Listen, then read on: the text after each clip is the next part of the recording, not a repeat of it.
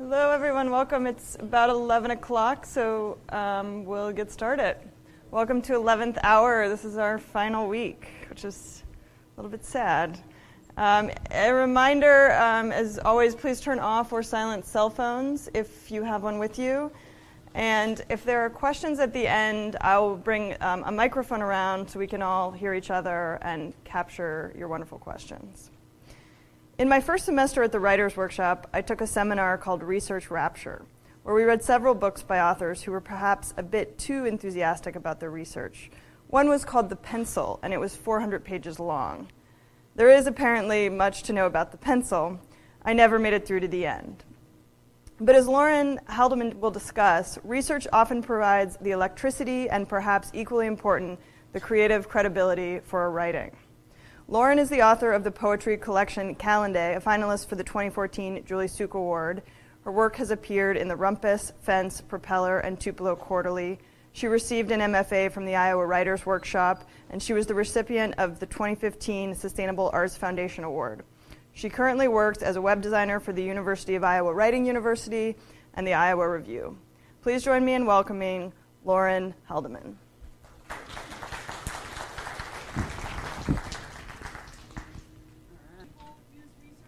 So, for the last decade, there has been a sea change in the area of poetic forms. So, this includes the use of found poetry, research, investigative work, poetry mashups. I'm talking about fiction too and nonfiction. It's a huge area now called hybrid work. So, even if you're not a poet, you can use all of these techniques in your own nonfiction work and your own fiction work. So, it's surged in popularity, and publishers are publishing a lot of these books now, guys. Very good thing. Uh, there's a rise in it, especially creative nonfiction, poetry hybrids, creative nonfiction hybrids. So it's getting excitingly pervasive in the pu- publishing world.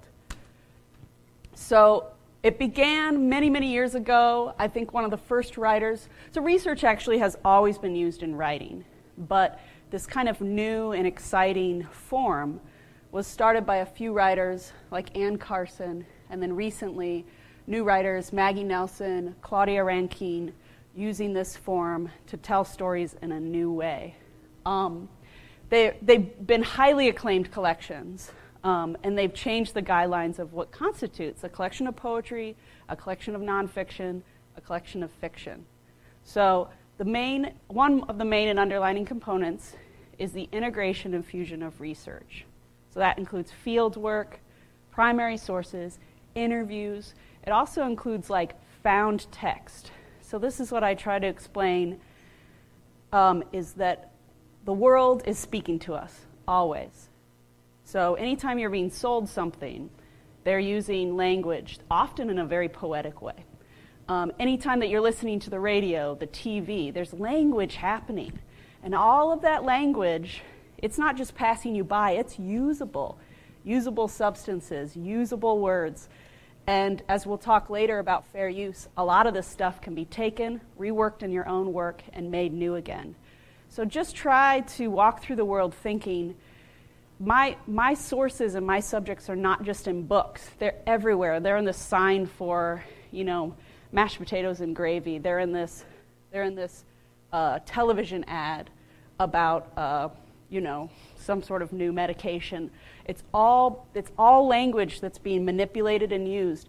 And what I like best about using that language is that you get to retake the power of it, and you get to make it yours, and then you get to re release it into the world. So, including fieldwork, primary sources, interviews, I'm, I'm adding everything else to it. Your, your existence in a, wor- a world full of words, right? So, consider that research as well. So, incorporating these found texts, references, snippets, nonfiction into a poem or a hybrid piece changes the mechanics of the work.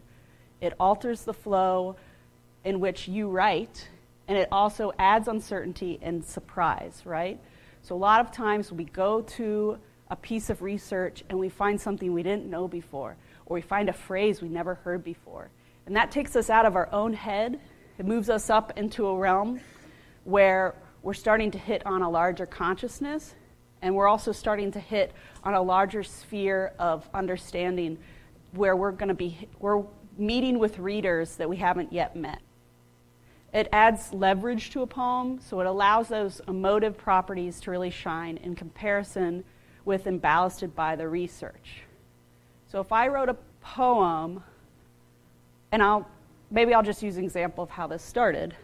Um, I was trying to write poems about playing soccer um, in Northern Virginia when I was a kid, outside of the Civil War battlefields. And the poems were coming out sort of like, me, me, me. Oh, it was hard playing soccer, and the girls were mean to me, and you know. And I thought, this is not working for me. Like I, that I'm caught. I'm stuck inside my own Lauren bubble, and it's and it's not working. It's just getting too echoey. And so I started adding actual Civil War research into it. And what that did was it just sort of blew open my bubble, right? Suddenly I was connecting to actual soldier experiences. I was connecting to parts of, uh, parts of the actual battlefield.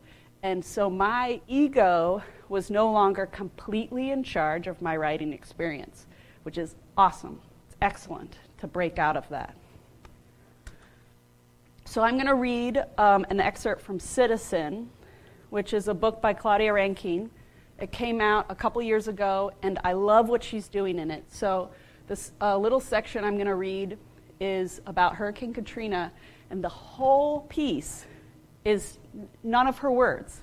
It's a found poem that she, that she made comprised of quotes collected from CNN transcripts, right? So this isn't this is research. But it's not opening up a book in a library and using a highlighter, right, and looking at the footnote. This is a different kind of research. She's getting transcripts from a television broadcast, and then she's using it to create a story about an event.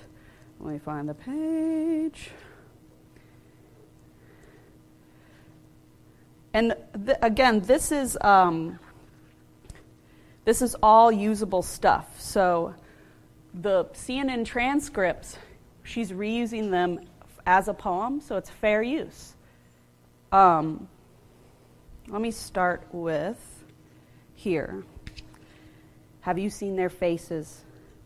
Then this anesthetized distancing from, oh my God, from unbelievable, from dehydration, from overheating, from no electricity, no power, no way to communicate. We are drowning here still in the difficulty, as if the faces in the images hold all the consequences. And the fiction of the facts assumes randomness and indeterminacy. He said, I don't know what the water wanted. It wanted to show you that no one would come. This is uh, pages and pages of this. And these are all collections of things in, from interviews that people were saying and comment, that were commentary. And it's a different way of viewing the event, isn't it? And it holds the event in history now. It's on the page. It didn't disappear into the nightly news. So, not only does the research in found text offer profound viewports into experience of multiple speakers, it does something important as a me- mechanism. It acts as an emotional archive. So, in a world where news barely lasts a week, Rankine uses actual news reports and solidifies them into a timeless, concrete exploration and critique. These voices are not forgotten, but neither are they just simply listed in a series of quotations. She internalizes them. Her voice is mixing and rising through them, the way that she ordered them. And she allows the emotional space at a certain stage in which to be a living force again. So it but it also gives the readers expansive trust in a type of group quorum, right? It's not just the, it's not just the author speaking anymore. She's not the sole writer. She's not working inside of her own, of just her experience. So it explodes with personal and historical perspective. And this framework allows the emotive powers of those moments to contain evo- like that evocative grounding in fact. You can also sense that she is losing control for a moment, right? That surprise nature. Um, she's using her in, individual voice, but she's also giving way to research to incorporate a new voice one from the past, one that was silenced, one that was lost, amplifying this voice in parallel with her own experience. So, this is something that you can do with any research that you find, right? So, um, let's say you're researching a certain person who was a scientist uh, um, and the work was sort of forgotten. You, as an author, can be the person to bring that work back into the light, adding your own perspective on it, right? Circling through their words, adding in your own perspective of, of how you've experienced it, and so that you're solidifying it on the page again. I love that part of it. It's a recycling, but it's also like a respectful uh, place for uh, a rebirth, in a way, of old ideas. The, and your own story will become flexible, liquid. It begins to correlate with other people's stories. There's a meshing of consciousness, it's an opening into untapped discoveries, understandings of consciousness through the simple pairing of source material and experiential material put side by side. So, I wanted to talk a little bit about my own work, how I got into using research and hybrid work a lot. Um, I, again, like I, like I mentioned before, I was working on a book and I needed some scaffolding. So, a lot of what was coming out on the page I felt was just a little too personal, a little too weak, um, a little too whiny, maybe. And so I thought, I need something more. I need something solid. I need a ballast here. Uh, what I did not expect is that the research would open doors into an entirely different world of personal stories. Uh, it created like a time portal. Um, I feel like I entered into a larger consciousness and was bringing voices down into the page. Um, and I'll, t- I'll discuss that in a little bit, but it, not only did it ballast the work, but it also led me in so many exciting and new directions. So, what I was working on was called Team Photograph. Um, I grew up outside of Washington, D.C., and where I grew up, I was surrounded by Civil War battlefields. Um, the one battlefield that was the closest to my house was uh, called Manassas or Bull Run Battlefield. It's the place where the first uh, battle of the Civil War took place um, the first battle of Bull Run and then the second battle of Bull Run, or Manassas, depending on which side was naming that battle. Um, I was playing football, so yeah, I wrote this for where people call it football. I was playing soccer semi-professionally in this in this environment, right? So a lot of the fields we were playing on were directly next to Civil War battlefields. So much so that in the mornings when we would arrive, they often had the girls walk the fields to make sure that there were no uh, tiny objects that we could hurt ourselves on because at one point some girl had fallen and actually hurt her knee on a bullet shell, right? So there's still fragments all over this area. Uh, what we think of as a battlefield, right? There were skirmishes all around the battlefields as well. So Another thing that was happening to me when I was a child was uh, visions. It's called hypnagogia. And I would wake up, it still happens. I would wake up from sleep in my room and I would see people there. Sometimes I would see one person, a group of people. They would interact with me, talk with me, and then I would fully wake and they would disappear. Has anyone had this happen to them? Yeah? Oh, good. Two people? man, most of the time it's just nobody. I feel very alone. But it's called hypnagogia. I don't know if you knew that or not. Um, it's a sci- there's scientific studies as to why it happens, but a lot of what I'm exploring is uh, what was going on with my experience at that time in that area. Um, the house that I grew up in in Virginia was built right outside of an area where Clara Barton established the first Red Cross. So a lot of the soldiers were coming from the fields to injured to be taken care of in this area. And as you know, I mean, from the reports, there were a lot of um, casualties, and so the fields around in this area were oftentimes filled with dead and wounded soldiers. Um, this was the this was the start, right? So I had these four things I was trying to figure out what to do with them. Um, uh, about two, two years ago, I ran into some Whitman Web research here at the University of Iowa and found notebooks and notebooks of his writing about his time as a nurse in, on the Civil War battlefields. And just reading them were haunting to me and were very, they just, my skin prickled up, right? He's talking about houses being full of wounded soldiers. He's talking about churches being full of wounded soldiers, and the places he's mentioning are places that are like a mile away from my house that I knew, you know, that on Ox Road in Virginia, on, on uh, Lee Highway. And I am suddenly aware of another layer of experience happening over my own, right? So this is the beginning of the research. I thought I need to look into these. The more and more I read about these, and the more and more I, I, I listened to the language of Whitman and started bringing it into my own language, the more I needed, I realized I needed to get even more factual into this, eh, this actual battle. Because everything, was po- everything started pointing back to this battle, right? The first battle of Bull Run, and it started pulling back, pointing back to the battlefield itself, where less than a mile away I was playing soccer. So I decided to go and do some field work, field research at Bull Run Battlefield. In the next couple slides, I'll show you what I found.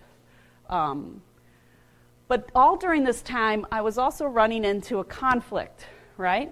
How can I talk about the Civil War? How can I talk about my experience as a child? How can I talk about things without touching on race and without touching on the idea of slavery? And I felt stumped, stopped. As a white writer, I felt like I didn't really have the right to go towards it. Um, I didn't know how to approach it. I felt very, very uncomfortable about the entire subject. And this is where research really, really helped me. So it stalled out my project for about a year. I thought, I can't write about this.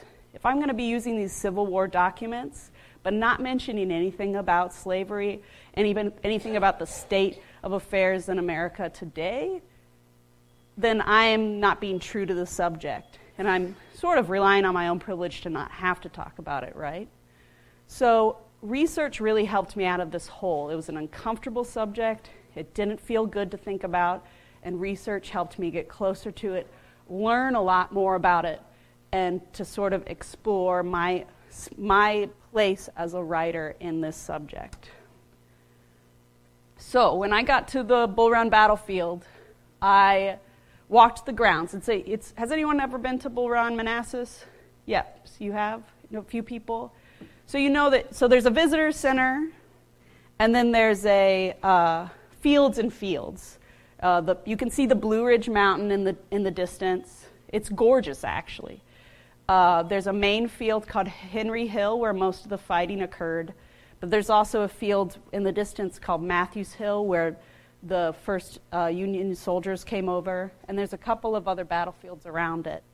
Um, the main tour takes place on Henry Hill. You go past the Henry House, you go past Ricketts Battery, uh, you take a turn, you go past where the Confederate Army had uh, soldiers in the woods, um, and then you come back around statue of Robert E. Lee, uh, and then the Visitors Center.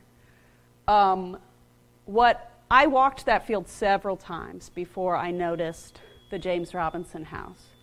And it doesn't look like. Is that me?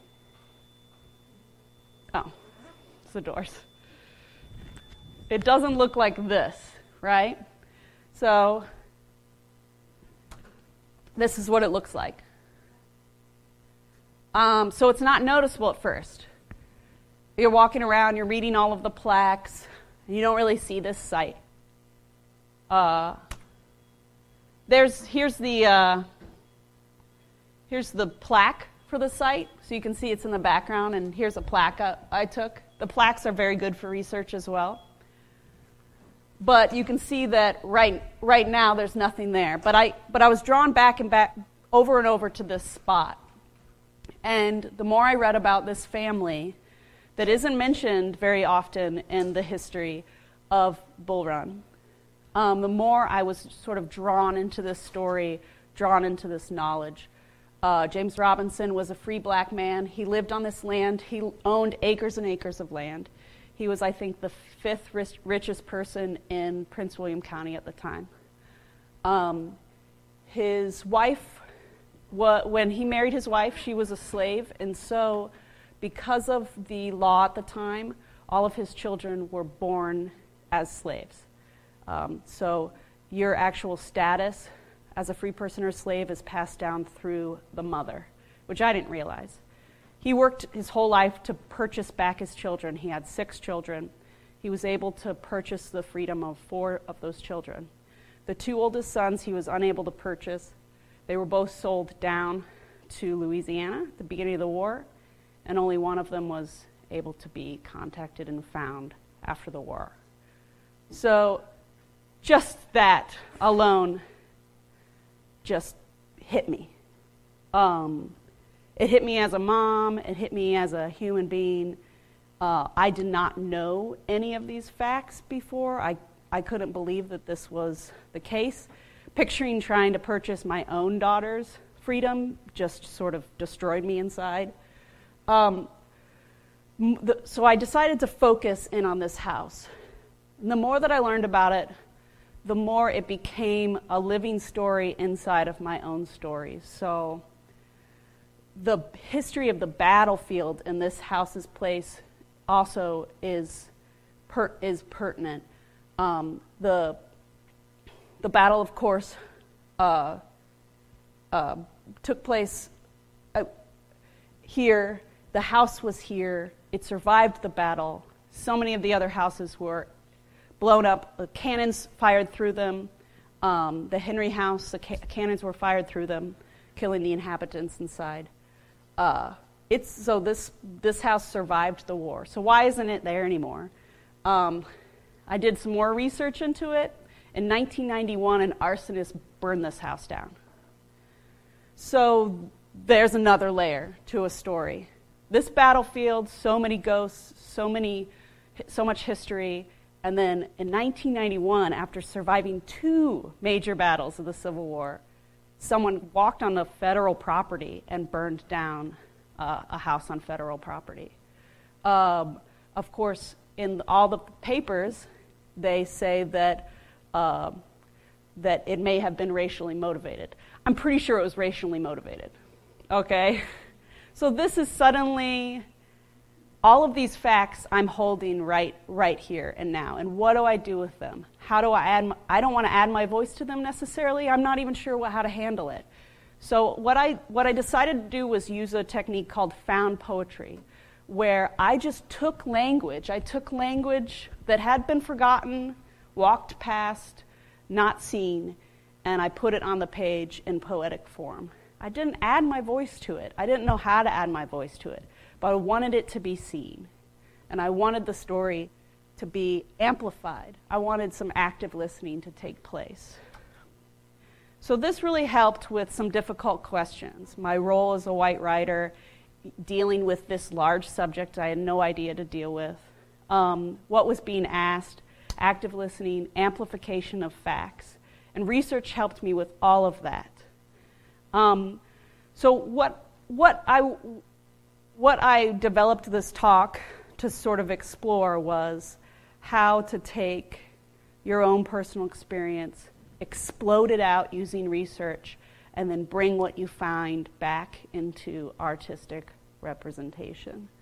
So, right now, I wanted to go and just show a couple of examples of ways to do this, right? So, once you've done the research, so the research is the first part. And my experience with the word research before I did this project was that research equals boring, right? I mean, I picture research as being opening a textbook and highlighting pages. But after this project, I realized it's, it's extremely exciting, especially if you have a focus and idea of what you want to find, because research can help that subject find you, right? So there's a lot of magical stuff that can happen I would suggest starting with the subject. It could be as broad as I started with the Civil War and then slowly came down and ended up at this single house on a field, you know, in Northern Virginia. But having a little bit of focus and then finding those texts and just starting to explore and let those texts lead you is a great way to start. Um, there's a couple exercises I used in my own uh, project. One was called erasure, one was primary source writing, and one was field research. So I'm just going to go through a couple ideas on those.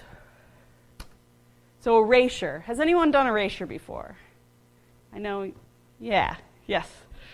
Uh, erasure is the process of taking um, a set of texts and then taking out a lot of the lines, blacking out a lot of the lines to create your own piece from it. And it feels like you're doing something wrong at first, right? Because we're all taught not to write in library books, we're all taught not to destroy textbooks. So this is a pro- this is a thing where you need to sort of let go of what you were taught and realize that oh, I can use this. I can use this text. So I'm going to show you a couple of uh, examples.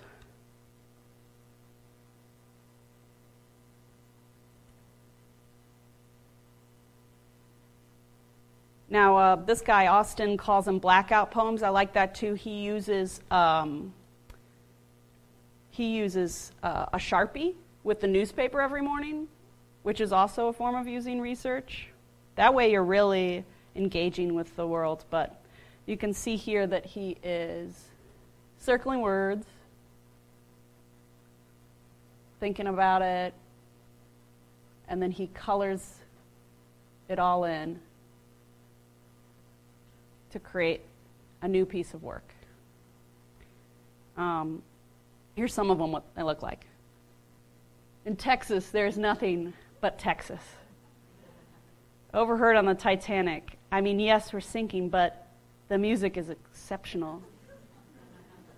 This one's called What is Marriage? I love this one. Marriage is two people in love standing in the same bathroom. He started making prints from them. Creativity is subtraction. I like that one too. Let's look at a few other things. Here's a blackout poem. There's nothing like that first book. You put your guts into it and hope. Uh, let me go back here. Go to best practices.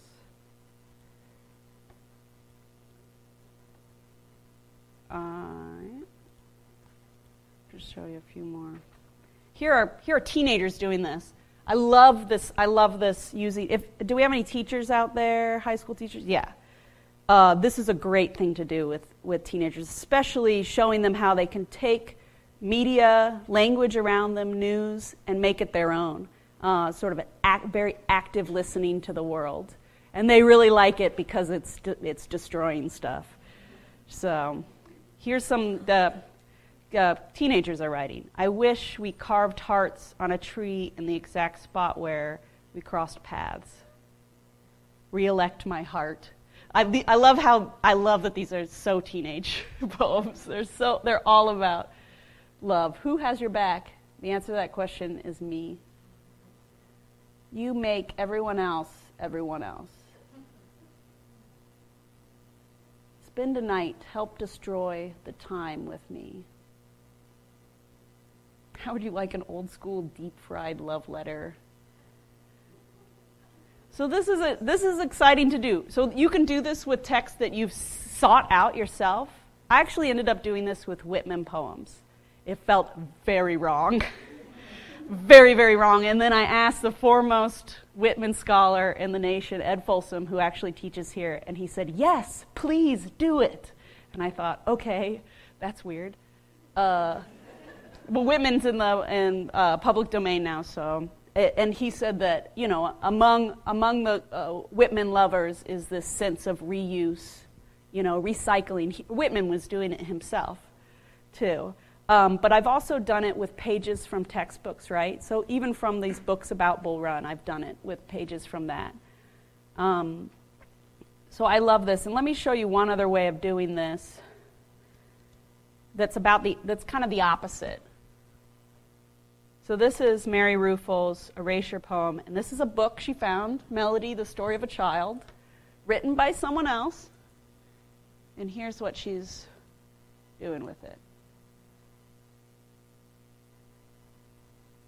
Poetry, what is it? It is like a crumpled white rose, but very different. It has to do with myself. So she's doing the opposite of the Sharpie, right? She's taking, uh, what is it called? Whiteout? Whiteout pens. Um, and she's just creating a new book out of an old book. And this is something that you can do with old library books, books you find at Goodwill. I wouldn't do this with like a Marilynne Robinson book or, you know, like a recently you know, Pulitzer Prize winner book, but I definitely would do it with books you find in the library. Children's books are great, uh, recipe books are great. You can find a whole other story inside of a book. So this is, this is called erasure, but it's also called Humument. You see how she's working with it, right? Very stark. Let me show you one other example of this. The guy who actually invented this, Tom Phillips, um, and what he was doing was he found a document called a human document. It was a book that I think he just discovered in a pile of giveaway books. And you can watch what he's doing here. All right? So he's creating his own art from the pages and a whole new story. He did this with, an, with this entire book and has continued to do it with other books that he's found. found. If you have time today or this week while you're in class, the Iowa City Public Library has a small bookshop upstairs called the what is it called? The book. Uh, just ask them. They're librarians. They know. So um, where they sell old library books, books that maybe have a coffee spill on them or a little bit of breakage or just they got new versions of them. They're super cheap and you can do this with them. Okay? It's and I know it seems scary at first, but it's so fun. It's so fun. And you're going you're to be surprised. You're going to be surprised and you're going to find all sorts of new texts in there. This is a great thing to do when you're stuck too with writing. So that's like erasure um, examples. Primary source writing. Um, so I'll go through this real fast. I think I already talked a little bit about it. Here's one of note, uh, the notebook pages from Whitman's notebook from the Civil War. Uh, he was taking notes for his own poetry, but he was also just taking notes, lists of soldiers, uh, what they were asking for, horehound candy, a newspaper, a book. There's lists and lists of these guys' names, their regiment. They're in the hospital recovering or trying to recover from these wounds, and they're just asking for heartbreaking stuff to me. Horehound Candy was like, I almost started crying when I read that. But this is one of his just journals of what it was like being a nurse. So you can see on the top, he says, Seen in the woods on the peninsula. You can see after the battle, Oaks Church. This is a church near where I grew up. This is where I started getting really creeped out. Um, the scene between, and then so what? So this is hard to read, but uh, Ed Folsom and a whole crew down at the Whitman Archive have transposed uh, all of these texts. So what I found was the pages plus the texts. And I just decided, and this, this phrase haunted me from the start seen in the woods on. I don't know what about it, but it had a vibration to me seen in the woods on, seen in the woods on. So I started writing down memories, started writing down free association, seen in the woods on, seen in the woods on, seen in the woods on. And it made it into this manuscript. It became its own living thing. But I'm using primary source writing. So in the end, I'm going to definitely cite, give a citation to this, this these texts, where to find them online. But it became a new piece of art. And then field research, right? So go out, go find the museum that has your subject matter in it. Go to the location. And there's a couple things to do here that you can do here. Is one, uh, read all the plaques. So, as I was talking in my weekend workshop, The language on museum plaques is so great. It's so weird because it's oftentimes like it's very present and directional. So it'll be like, to your left, you'll see the tree where the horses, you know, and you're like, to your left. Like, that's a great phrase to put down on a piece of paper, right? Because suddenly you're not just reading the page, you're in like an environment where there is a left. And also, it refers to objects. It like gives objects this like special meaning. It'll be, it'll say something like, "This knife you see before you." It's like, whoa, what about that knife? Tell me about it weird, you know, it was like, or, you know, there'll be, I found a piece of flag that had, like, still had blood stains on it, and it, and it said, this, this fragment of a flag you see before you. And I just thought, man, that's like a poem in itself, this fragment of a flag you see before you. So use the language at the museum. Fair use. I mean, it's, it's there for you to use, to rewrite, to reincorporate. Um, I started making lists of just objects that they had in museums, and the lists themselves spread out into other things. There's a thing called a time fuse, which is uh, there's a trigger fuse and a time fuse. These are two types of bombs. One goes off. This was during the Civil War. One goes off uh, when it hits something, and one goes off based on a timer. They actually were able to do that. But I thought, time fuse, what a word. I mean, it, like think about the idea of fusing different times together, which is basically what I was doing. I was in the present moment trying to fuse with this, this time period 150 years ago. Um, so go and find the language there. And then the other thing to do is that when you're at the location, just sit down and listen. Try to see if you intuit some, a voice, you know, if, someone, if something starts talking to you if the pine trees, I, I was sitting in the woods right behind all, where they have lined up all of the cannons that were being used on this terrible field.